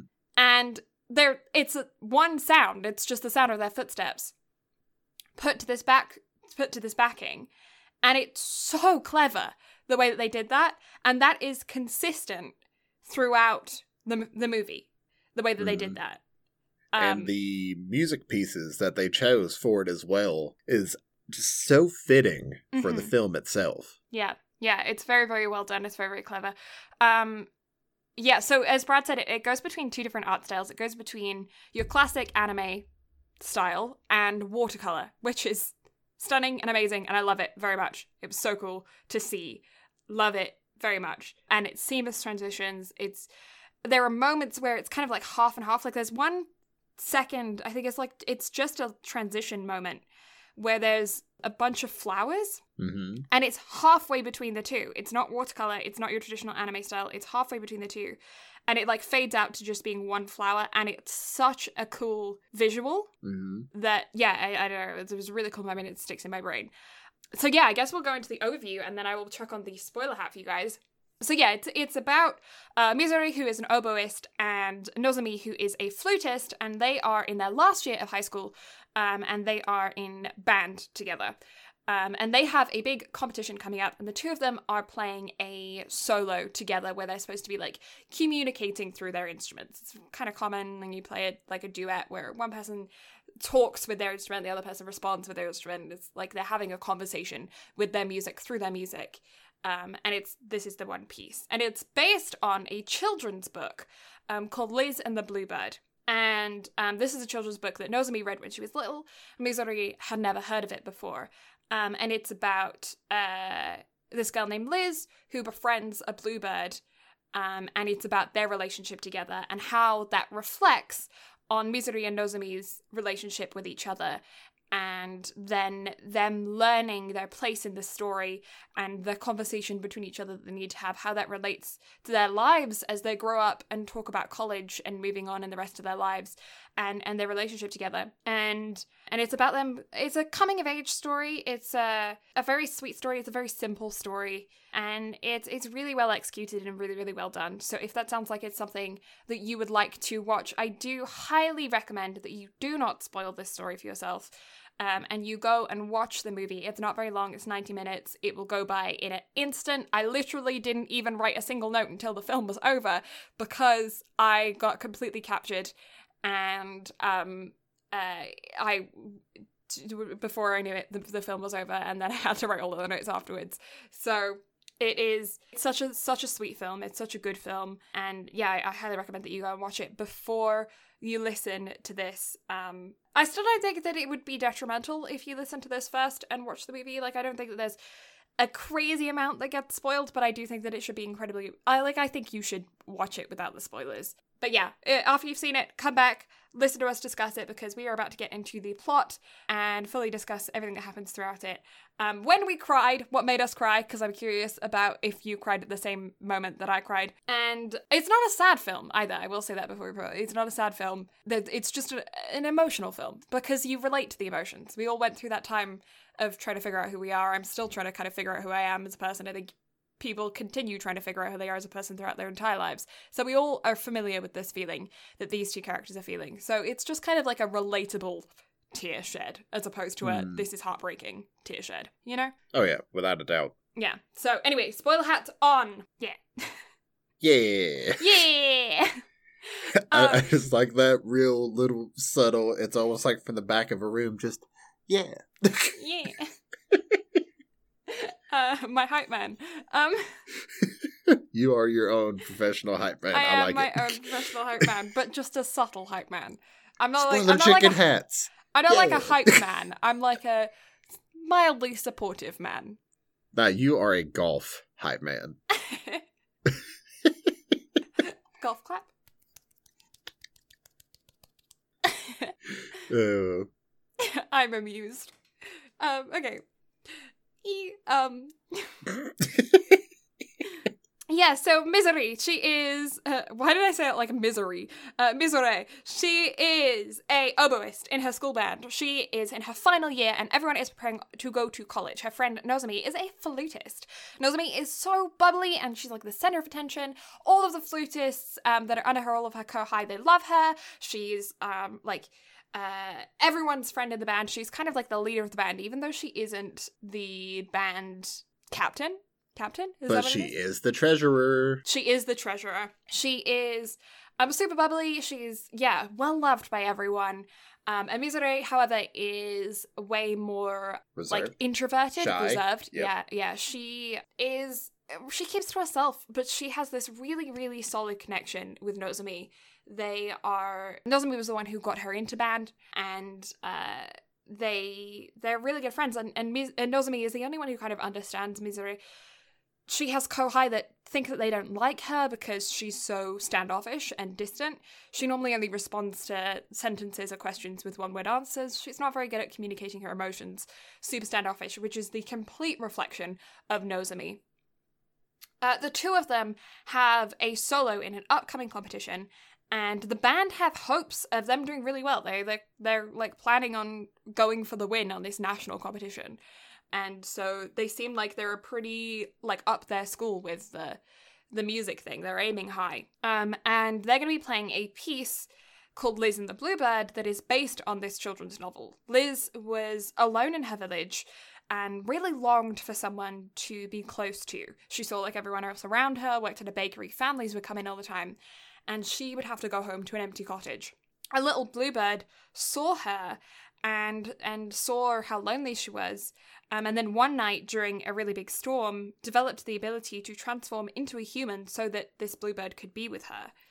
The two ended up like loving each other so much and becoming a little family unit. But unfortunately, Liz ended up realizing that she felt like she was caging this bird in, like that she was keeping this bird to herself when the bird should be out exploring, flying, experiencing the world. And so Liz tells the bird to go, to be free and, and live its life, which breaks the bluebird's heart. But the bluebird does it because it's what Liz has asked of it. And uh, and so the two end up having a bittersweet parting. And that's that's the story. It's kind of a sad ending. And Misere is she feels like Nozomi is her bluebird, and she can't understand how Liz managed to set the bluebird go, like how how she managed to part with the bluebird. she can't think of letting someone she loves go when um when she loves them so much. And so when Misere's teacher approaches her about having an empty career path form, um, her music teacher ends up giving her a music school brochure, being like, hey, you should check this out. Maybe music school's a path for you. She, when she tells Nozomi, she is, she in turn, Nozomi then says, oh, well, I'll go to music school too. And, and so they both decide that that's where they're going to go. And, and, uh, Misere, only having Nozomi as her only friend, says, okay, well then I will also go to music school if, um, if you're going, I'll go because you go. The pair's solo isn't going very well either. They end up like they're not doing well. They're like clashing. They're not talking to each other the way they're supposed to in this duet, and they're having troubles connecting. Um, Misori is very slowly and slightly coming out of her shell. I'm never going to say that she like comes out of a shell becomes bubbly because she doesn't. She's still very introverted at the end of the film. Um, but because of one of her kohai, an oboe kohai, um, she ends up kind of like expressing herself a little bit more. What do you think? Yeah, definitely. I think a lot of that too is because of her relationship with Nozomi and because she is like since Nozomi is kind of distancing herself from Mizore. Yeah. That she's kind of like she kind of needs to break herself out of that shell as Yeah. well. Mm-hmm. Yeah. and she- also, I think the kind of constant persistence from her kohai as well is kind of pushing her towards that. Yeah, because by this point, Nozomi is feeling jealous about the fact that um, she wasn't approached by the music teacher about music school. They both have this solo in this um, performance, and and she's clearly feeling jealous that she wasn't the one that was approached by the music school brochure um, for the, about with the music school brochure. And so Nozomi ends up going to the teacher and, and telling the teacher, "Hey, I'm thinking about music school." And the teacher goes, "Oh, that's a good idea. That oh, oh, congratulations. Let me know if you need any help." But Nozomi clearly doesn't get the response that she was looking for from her teacher. She wasn't getting her teacher being like, "Oh yeah, you absolutely should go. Uh, you'll do great. I know you will." That she was expecting. She ended up just getting, uh, "Yeah, okay, I'll support you in your in your decision," because like Misery had gotten from her teacher in the sense that her teacher had, had approached her about going to music school. Um, and so Nozomi is dealing with this level of jealousy and then guilt for that jealousy of being like, why can I not just support my friend? And a lot of that too is because she realizes that she's kind of holding Mizore back as well because she's obviously the one dragging behind in the solo and instead of like Mizore playing the way that she needs to, she's playing to match Nozomi and trying to cover up her weaknesses. Yeah, absolutely. And and yeah, so because of that, there there's putting a, a lot of distance between the two of them, and and it's kind of forcing Misery out of her shell a little bit, but not. And she never gets out of her shell. It's just forcing her to, you know, ask other people if they want to hang out. Like the her kohai asks her twice if she wants to hang out with them, and and uh, she turns them down both both times. But then when Nozomi approaches her about going swimming, she asks Nozomi if she can invite her kohai. And so it's clear that towards as further in into the film you're getting, she is gaining confidence in other people and not just solely relying on Nozomi as her singular friend. She's uh, expanding her horizon a little bit. Never a lot. It never gets a lot. She never like ends up being the center of attention at all.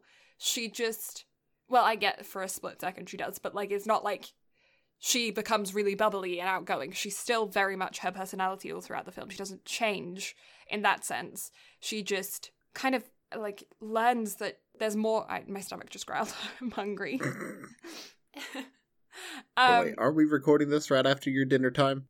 we are, but because I'm on my own, I forgot I'll Mate, eat after. You you you chose what time we recorded. I know I did, and then I it, I was reading I was reading a book and I hyper focused on it, and before I knew it, I was rushing to prepare. have have you even started the manga for next week?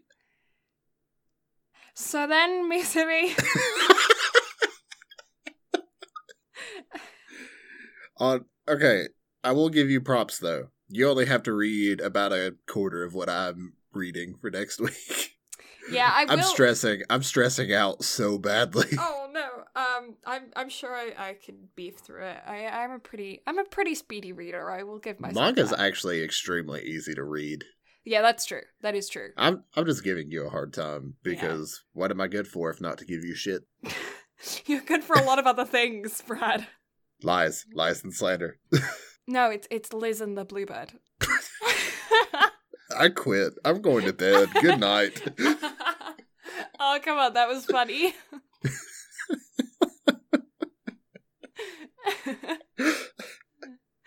uh, oh. um, but yeah. Anyways, so because they're getting getting some distance, uh, getting some distance between them, Misery ends up like stepping out of her shell a little bit.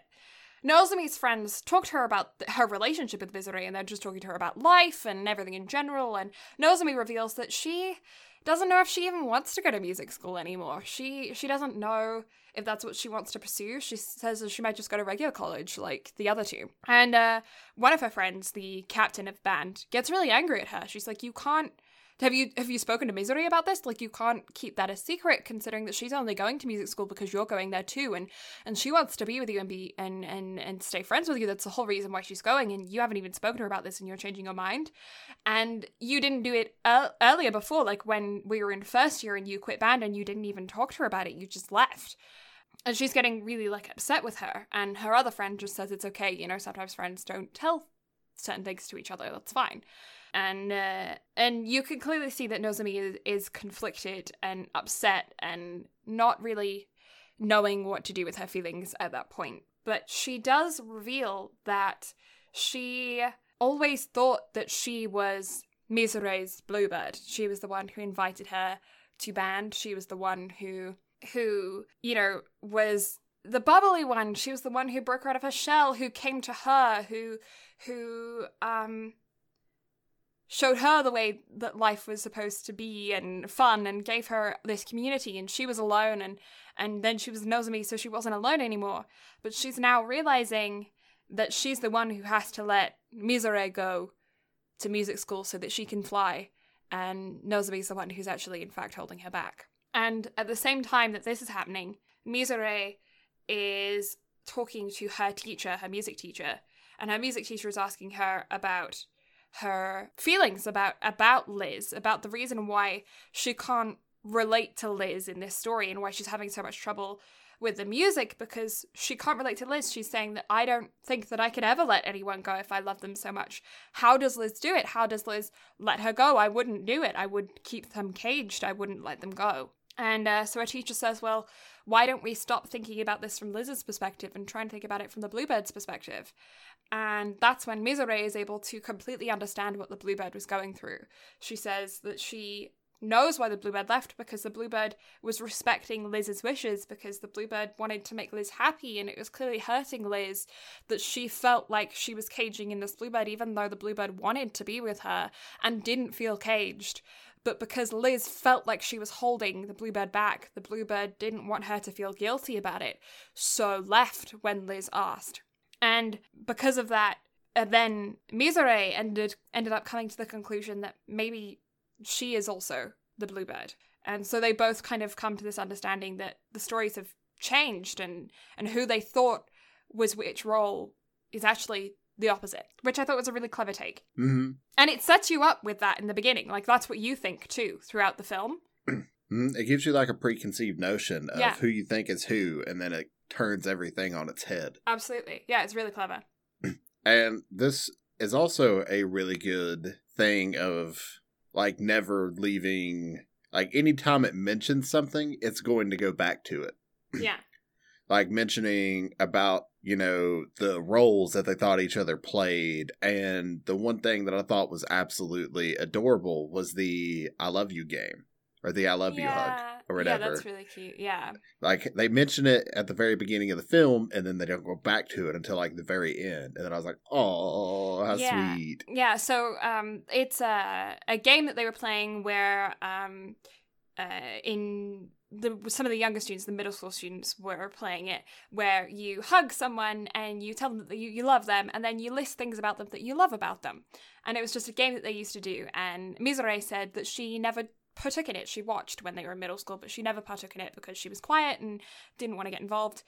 Um, and so Nozomi goes to give her a hug, but Mizore kind of hesitates.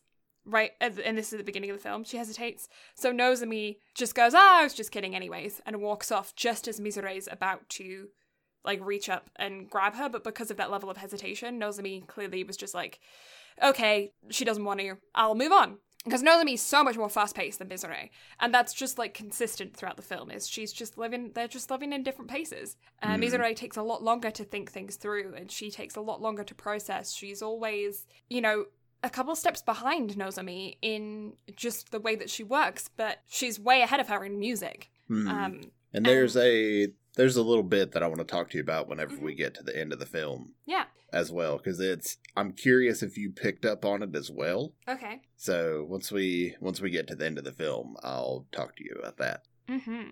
Okay. So anyway, they end up uh, playing the. Now that they kind of realize the roles are reversed, they end up sitting down for band practice, and the teacher says, "Okay, we're going to play the um, first piece." And uh, Mizore puts her hand up and speaks out in class and says, "Can we actually play the third piece, the part where they have the solo?" Um, and the band teacher says, "Okay." And uh, and so they play that, and Mizore is able to just play. She plays beautifully and and Nozomi is playing with her and crying and playing and they play the whole song as the first time you hear it all the way through as opposed to just like bits and pieces. And that's where I cried. I play I cried right in the middle of this couple of minutes where you are listening to them play the, this piece. Same. Yeah. And at this point, I've seen this film. I think this was the fourth time I've seen this film. Whenever I watched it this morning, Mhm. And every single time, even though I just watched the film last night in Japanese and was watching it again this morning dubbed, every time at that part I cry. Yeah. Like I don't know what it is. It's just the music sucks you in and the story that it's telling. And again, it's a Your Lie in April situation of the story that's being told with the emotion and the music itself is just unparalleled. mhm. Like it's so good. Yeah, it's a it's a really beautiful beautiful piece. And uh, so then the piece ends, and everyone kind of like rushes over to Mizore, and they're like, "We didn't know that you could play like that. Like that was incredible." And Nozomi leaves the classroom. She ends up going to the other classroom that uh, Mizore always ended up hanging out in with the pufferfish, and they're a reoccurring character and they're really cute. Um, and uh, Nozomi goes goes there and she's crying. She's upset. Uh, Mizore goes and goes to her and Nozomi kind of offloads on her, being like, "You, I'm, I'm upset with you. I'm, I'm jealous of you. I'm, I." I am insecure about my ability to play music. I am feeling all of these things and I don't know what to do with all of these emotions. And she kind of offloads that all on Mizore, and Mizore goes, You are annoying. You're not listening to me. You're not letting me talk. You're you do things without telling me about them.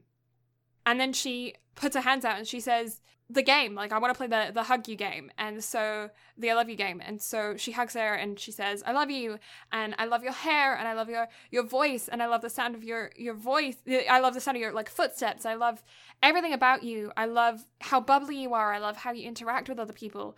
You are so kind and like saying all these positive things. And Nozomi says things back to her, and the last thing she says is, "I love your oboe. I love your music." And and it, it was a really sweet scene.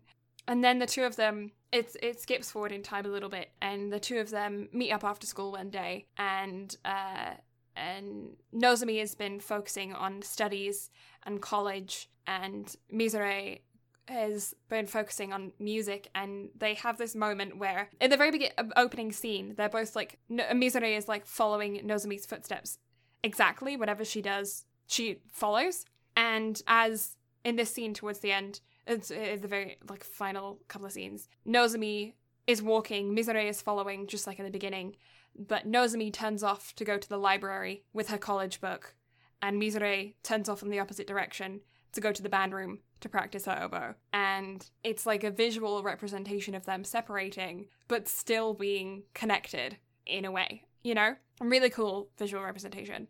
Anyway, so then uh, I was just gonna say, then they Nozomi uh Nozomi promises after school they they end up going, they're gonna go get pancakes and stuff. Um, and Nozomi promises to be the best support that she can for Mizore during her solo. And Mizore um, promises the same. But Nozomi asks for a little bit of time, obviously, to get over jealousy, all that kind of stuff, and to be a fully supportive friend. And uh, and it's kind of like a sweet moment where Mizore is just like, I know you'll support me, and I, I support you too. We just have to learn to support each other in things that are different now. Um, and then they go get ice cream. And that's the end of the story. And it was that scene in particular that I wanted to talk about Mm-hmm. because in the very beginning of the film, you get them walking with Mizore following behind Nozomi. Mm-hmm. And at that last scene, they're walking side by side. Mm-hmm. And even Mizore, even like going ahead at one point. And I thought that was really, Clever. like, it was really clever showing of growth in a Yeah. way. Mm-hmm. because they've both grown and even at one point it even seemed like Mizore had even went past Nozomi. Mm-hmm. So it was a really cool visual representation of how the dynamic Change. had changed and how the growth was being portrayed. Agreed. So they they did a really and again it's just very slight subtle cues that if you don't pick up on it it's just little tiny bits to try to catch and just further the storytelling that much more. Yeah, hundred percent. Yeah, it's a very, very, very simple film. Um, a lot of the scenes take a long time. They don't feel like they take a long time, but they they do. They're they're like a couple minutes of them just walking and the the rhythm of their shoes. Um, and it's it's done beautifully. Like I'm not saying that it's a bad thing. And of course, Liz and the Bluebird story is being played simultaneously. I kind of put that all into one category so that we could talk about our two main characters. But Liz and the Bluebird story is broken up and placed throughout the film and done really really well. And uh, and then there are other little side stories um, like the flutists having their conversations uh, having um, her conversations with her kohai and a couple of other band members that uh, like one of them in particular calls Mizore out and being in saying um you are holding back your oboe to you know allow uh, Niz- uh, Nozomi to play and I want to hear you play to your full potential. And there are like other moments like that that are throughout the film, but it's not a very detailed film in storyline. But the art style is phenomenal, the music is phenomenal. I love that it's so simple. Um, it's a fantastic watch for all age ranges. I don't think there's a single age range that wouldn't enjoy the film. Maybe if you're really young, you'd find it slow paced and wouldn't pay attention Hmm. But I think, uh, or like in that early teen years where your brain is going a million miles a second and you just need stimulation. Um, but it kept my attention for someone with ADHD. I, I it captured me completely, um, and yeah, I, I really enjoyed it. So what would you rate it? I'm gonna give it a eight and a half out of ten, purely because I stopped halfway through to get snacks, and and You, you can't fault the film for you going and No. getting snacks. No, the reason why I do that is because it captured me, but it didn't capture me enough to say, screw my hunger, I'm finishing. You know what I mean? Baka. that makes sense to me. If I was watching, because I have, yeah, I have done that a couple of times where I've been like, I don't need to go to the bathroom. I don't care if my I if I pee myself right here. I don't need to go to the bathroom. And I have done like I don't care if I'm hung- like I'm not hungry. I'm watching this film. Um, and this one I did pause halfway through to go and get snacks and then come back and I did continue watching it right away. But like I I am fully kind of person that would hold it and wait if the film is good enough. So clearly there was something about it that wasn't peak interest for me to stop that from happening. I did go and get snacks, and that's yeah, that's why I'm saying eight and a half. But it was a fantastic film, and I don't have anything in particular that I dislike about it. It's just I don't know, I don't know why. Then let me just say, I'm very glad that this podcast and my shitty banter is enough to keep you from running away to get snacks. Oh, but really I'm right there with you. I'd say eight, eight and a half Mhm. for sure. Like it's it definitely ticks all the boxes. Like I really don't have Criticism. I don't have anything negative to Yeah. say about the film at all. I don't have anything I would add either. I think it's perfect mm. in the way that it is. It's just it doesn't rank compared to other things. Like for me, it still doesn't sit right there with your name and Your Lie in April in a silent voice. Yeah. But it's still like it's flawless in execution. Yeah. It's just I don't know. Yeah, it sounds really weird to say that it's flawless and yet can't give it any higher than an eight and a half. Yeah, because there's nothing I would add to it. There's nothing I would take away. I wouldn't change a thing about it. I really, really like it. I Mhm. just don't love it. I mean, I'd say like I'm right there on the verge of loving it. Like obviously it got me to cry at a point to where it was definitely trying to. Yeah. Like it achieves the emotions that it tries to get across, but it's not it I- doesn't impact you enough. Uh, yeah, I think it has. I think that's what's holding me back is the subtlety. I love that it's subtle though. Like that's, it's. I think. Uh, yeah, I think it's the subtlety is perfect the way that it is, but maybe you just need a little bit more oomph where there isn't supposed to be subtlety. You know, in the in the the climax of the film, in the in the the epitome of where everything is changing. Maybe I just needed like fifty percent more oomph. Think if the one thing I would change is I wish they hadn't had taken that break in between the practice where they played the song all the way through and the I love you hug. Yeah. If they hadn't had that break, I feel like I would have cried like all the way through that section instead of having enough of a breather to where that next scene like I didn't even have a chance to get all wrapped up in it as well cuz I was still on the come down from the crying. Yeah. So I feel like it could have been a it could have been more impactful and had a little bit more oomph. Yeah, I couldn't also help feeling disappointed that we didn't see them at the competition. Like I wasn't expecting to see them at the competition, you know, like in you know, like with um Your Lie in April where the like you see contestants and stuff.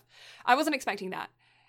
Um but I I would have been nice to have maybe like seen a result from that or like a just even like um a moment in where like you see a photograph of them at the competition as a group, as a band. You uh you want me to I wouldn't necessarily be a dick, but you want me to break your heart for a second? Okay, what? You can see all of that if you watch the anime Uh, okay, yeah. because it slots right in with the anime to where on its own like it sits perfectly, but if you've sat down and watched Sound Euphonium, you you know exactly where it sits. Okay.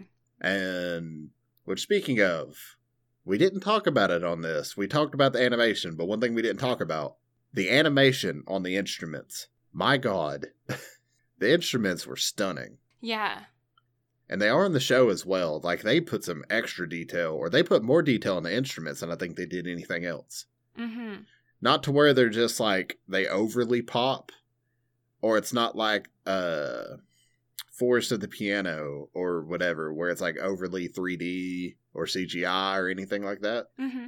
Like it fits, but it's just it's stunningly done. Mm-hmm. But I just have smoke coming out of my ears essentially. Yeah, I'm I'm still trying to put my finger on on what it is that that just holds it back, and I really think that it, it is just that level of like it's it just doesn't reach the right level. Like it, it goes up a hill rather than up a mountain. You know? Mm-hmm. No, I agree. Like it, there's a lot more they could have done, but they still did absolutely nothing wrong. Yeah, absolutely. Yeah, I I the the criticisms that I have of it, like the things that I would change, I don't know that I actually would implement them. You know, I'm just like, oh, maybe you know. But like, if I were to, if somebody were like, okay, you can't actually change anything, I don't know that I would. Hmm. I would implement mine just because, like, I feel like having that little bit of an extra cry would have been a good thing, Yeah. and I just I didn't enjoy that break. So if they would have just swapped it and then like had everybody come up to Mizore after the fact and be like, "You did so good, like that was phenomenal." Like all of that could have waited until after that. Like they could have went back to the club room and then had her surround it. But it's just it created a thought of too much of a time gap Yeah, I agree. to where it just kind of threw me off. Yeah, now that I think about it, I agree. If if Nozomi had had gone, Mizore had seen her leave and like stormed after her, and then they had that conversation, and then they came back into the club room, and everyone was like, "Are you okay?" But that was amazing. At the same time, hmm because nobody noticed that Nozomi left, Yeah. which kind of says a thing in itself, though, because she's the center of attention. Mhm. And it- like that was their duet. Yeah. Also, shout out to the harpist. hmm Just saying. Because it was a duet, but she was backing them up the whole time. Um, also, I want more about Mizore playing the piano. Like, snap Yeah, that, that in there like it was like- nothing. It's like she's her own musical prodigy, Yeah. and it's nice. hmm But I will say though, I started Sound Euphonium after I watched Liz and the Bluebird. hmm So like seeing all the characters that I already knew and that you're introduced to, I was like, oh, it's so cool. Yeah, no, I, I'm It- interested. I, I'm definitely going to watch that now. Because I enjoyed this a lot. Yeah, like we're definitely gonna have to cover that again at Yeah. some point Yeah. because it's. I feel like it deserves it because Sound Euphonium was actually really good. What I've seen of it, I never got around to finishing it because I think other stuff was coming out at the time that I tried to watch it. But hmm Story of my I'm excited. Same. Yeah. Um, yeah, so like eight and a half, eight, eight and a half for this one. Really Yeah. good film. Highly recommend. And then next week, I'm excited because it's one of my favorite manga of all Yeah. time. Yeah, and we're going to be unusually covering both some, uh, like a chunk of the manga and the anime at the same time rather than just the anime like we normally do. hmm And the reason we're doing this is because the anime, I think, sits at 12 episodes long, but it takes a drastic turn away from the manga. hmm And the reason being, it wasn't a because the manga wasn't far enough along to where it just had to take a turn. The director made the decision himself. Yeah. to change an event in it because he wanted to kind of explore the like ramifications of what could have happened from the manga. hmm And then we're going to talk about my issues with this whenever it comes to it because I've read the manga all the way through. By the time we cover this, the manga is fully out. I think it's like 186 chapters. hmm And so it carries on a vast amount, and they still set up the show to kind of continue on where the manga was left off, even though the events that take place are vastly different. hmm And yet, we're never going to get a second season because of how it branched off, and they don't want to try to sit down and storyboard all of that out, hmm which is disappointing. Yeah. But I still love the anime. The music is it's some of my favorite music ever. I have the entire soundtrack downloaded onto my phone. Like I absolutely love it. The music that the bands play in particular are some of my favorites. Yeah. So I'm very much looking forward to covering it. Yeah. Absolutely. So next week, Fuka is the title of what we're going to be covering, and I'm excited. Me too. I'm excited as well. I'm going into it blind as usual, um, and uh, yeah, it's going to be interesting. This this month there is one there is one uh, anime that we're going to be covering that is my pick, and it is heavy. It is very heavy. It's an anime that Blue and I both have already seen, Yeah, and yet it is it's Motorcycle Brigade. What the fuck? I told you one every podcast. Every podcast, at least once, Yeah. if not more. Yep. But as soon as my sound waves decide to go back down, we can continue on about the topics. Oh, sound wa- sound waves would be a good name for an anime. Honestly, though, like an electronic, like DJ type anime, Oh my god, you I could would turn that love into like that. mecha shit though. Like she's a DJ, but she also has a giant robot suit. write that down. we have a potential anime idea. Because I just I I want to hear the music that goes along with that now. Like I could get behind Yeah. some like technical anime no, because you could you could totally like influence that with like synth shit from like the 80s and then modern you could even like throw in some techno shit like you could just take oh my god you could do like electro swing and then the art style, go with the art style from Your Wave. yeah dude That would be sick. It would be Oh, I so would love that so much. yeah okay Oh, if anybody's But- listening that's writing shit, you can have that for free. That one's on us. let's just let's try to sell that to an animation company. hey, we have a thought. It's not even a fully fleshed out idea or script. We just had a quick idea. and yet we think it's going to do extremely well. So please buy our idea. Please buy our idea. Invest in us. You can you can email us for business inquiries at bnbanime at gmail.com. yeah, we'll be here all day. Um, And now, are you ready to wrap this thing up with all the plugs so that way you can go get some food? I think so. Was there? Was there? Were we? What were we saying? I don't the know. Motorcycle Bri- Brigade. I don't remember either. Do not remember. Oh, oh, kids on the slope. Oh yeah, yeah. So we're covering Kids on the Slope this month. Uh, what else are we covering this month? Uh, sing yesterday for me. Ah, yeah. Um, and then uh, next month is horror, and then November is sports, um, which I'm incredibly excited about. And um, yeah, I hope that you guys get zazzed as well because I don't have the uh, best track record with the sports animes so far on this podcast. Um, but we're going with some some fun ones. Uh, I I know I've had Haikyuu recommended to us a couple of times to cover, and I love Haikyuu a lot. Um, but there is a lot of seasons, and we want to cover it all in one go. Um, so like we did with Food Wars. So we are going to be covering the first season of Kuroko no Basket, and if Brad likes it, then we will continue on and do the same thing with that one as well.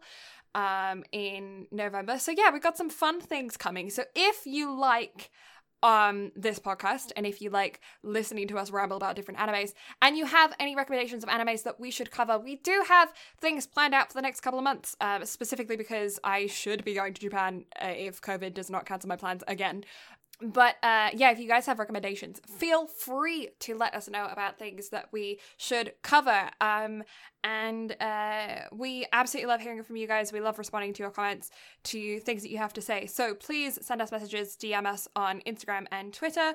Um, uh, Instagram and Twitter are both at BB Anime, and you can hit us up in those DMs. Yeah. Mhm. Other places you can find us. You can find the absolutely lovely Blue Lavender streaming Monday through Saturday, except for Wednesdays, because that's whenever we record this train wreck. Mm-hmm. She streams from 8 p.m. to 10 p.m. Mountain Standard Time. She streams a variety of things from mostly art to Minecraft and Spyro. Yeah, my content has changed so much recently. If you go back like three episodes, it was like she streams Minecraft, and then you go back before that, it was like she streams everything, uh, all vi- kinds of video games, and then it sh- just turned into like okay, yeah, now she's an art streamer. As as much as I try to break you away from that, just because we haven't had a card game night in ages. yeah, I know. We need to do a, a bunch of different. I need to get more. That's okay though. You're gonna you're gonna be sick of me by the time next month is over with. yeah. I don't know. I don't know. Well, I I don't even know what life is anymore. But if you like Brad, you can find him on Instagram uh, at Brad Gaming. He doesn't have anything else. He is just well, he does stream on occasion, very rarely, but he's on a hi- hiatus right now, so you can drop him a follow over Brad Gaming over on Twitch. Um, he also has an Instagram account for uh, Cacti called the Adorable Prick. And then I also, as previously stated, I run the Instagram and Twitter because Blue doesn't like to do Twitter things. I'm sorry. Shade. Yeah, no, honestly, I, I deserve the shade big time. I'm not good at social media. For someone who did a social media and marketing internship, I'm horrible at social media. Look, can we can we just try to hire an unpaid intern? I will, I'm gladly hire an unpaid intern to deal with our social media because I forget so frequently. I set alarms on my phone for it. I try and, like, I'm, uh, it's like the bane of my existence. I can't do it. The Twitter is the bane of my existence. Instagram, I don't miss a day. No, you're as so good at far as uploads go. hmm I know I need to get, But need to outside get- of that, I'm absolutely terrible. I need to do more. I'm, I'm not doing good. Uh, but yeah, we also have a website. So if you guys like um to would like to learn more about us, um, we have uh descriptions about ourselves, what we do, who we are, pictures. If you'd like to put a face to the name, um, all on our website. We also have an entire archive of all all of our backlogs worth of episodes over on the website, which is at uh, www.bnbanime.com. And um, I, ne- I nearly said .co.uk then. No, sorry, English brain. Um, .com. We are American version. Um, yeah, and uh, uh, not doc, not .co.uk, not dot .ca, dot .com. And um, Uh, yeah, uh, that's, that's, that's just the thing. We have descriptions about us, archives of episodes. We also have archives of episodes over on YouTube. So you can drop us a follow there at uh, B&B Anime on everything, literally everything. If you're trying to find us, it's B&B Anime. We're everywhere on that. It's it's really simple, nice and easy. Archives of episodes are there. Yeah, Blue also has Instagram. You can find her at Blue Lavender SP. At, fuck, I can speak at Blue Lavender STM. I do have an Instagram. Also on Twitter, but as she's previously stated, she doesn't even like to run her own, let alone mine. No, but I do. I do have an automatic tweeting thing that goes out whenever I stream. So at least you know when I'm live. And you know what she's streaming. Yeah, that is true. Um, and uh, uh, my Instagram I've been doing okay with. I've been posting art pictures at least. I'm so proud of you. Best best job. You can have round of applause. I But golf clap. I I'm doing. I have a TikTok though. You do have a TikTok, and your TikTok is doing extremely well. yeah, it's doing better than anything else because it's the only thing I've been posting on recently because it's easy. Not that Instagram isn't easy, Mate. but like It it takes the most amount of work, yeah, but yet it's easy. but it's fun because I get to add music and make little videos of me painting and I don't know. I, f- I have more fun with TikTok than I do with other social media apps. Uh, Other social Instagram makes me feel like everyone has really cool lives and I suck, you know? TikTok's like, yeah, no, we're all dying. It's okay. so I tried to convince one of my part timers today for us to make a TikTok together for it to be like our first time ever making a TikTok, and he refused. Rude. I know. I was I was big upset because apparently a big thing, at least as far as the anime community on TikTok goes, the Chika dance from the end of episode three of uh, Love Is War. Yeah.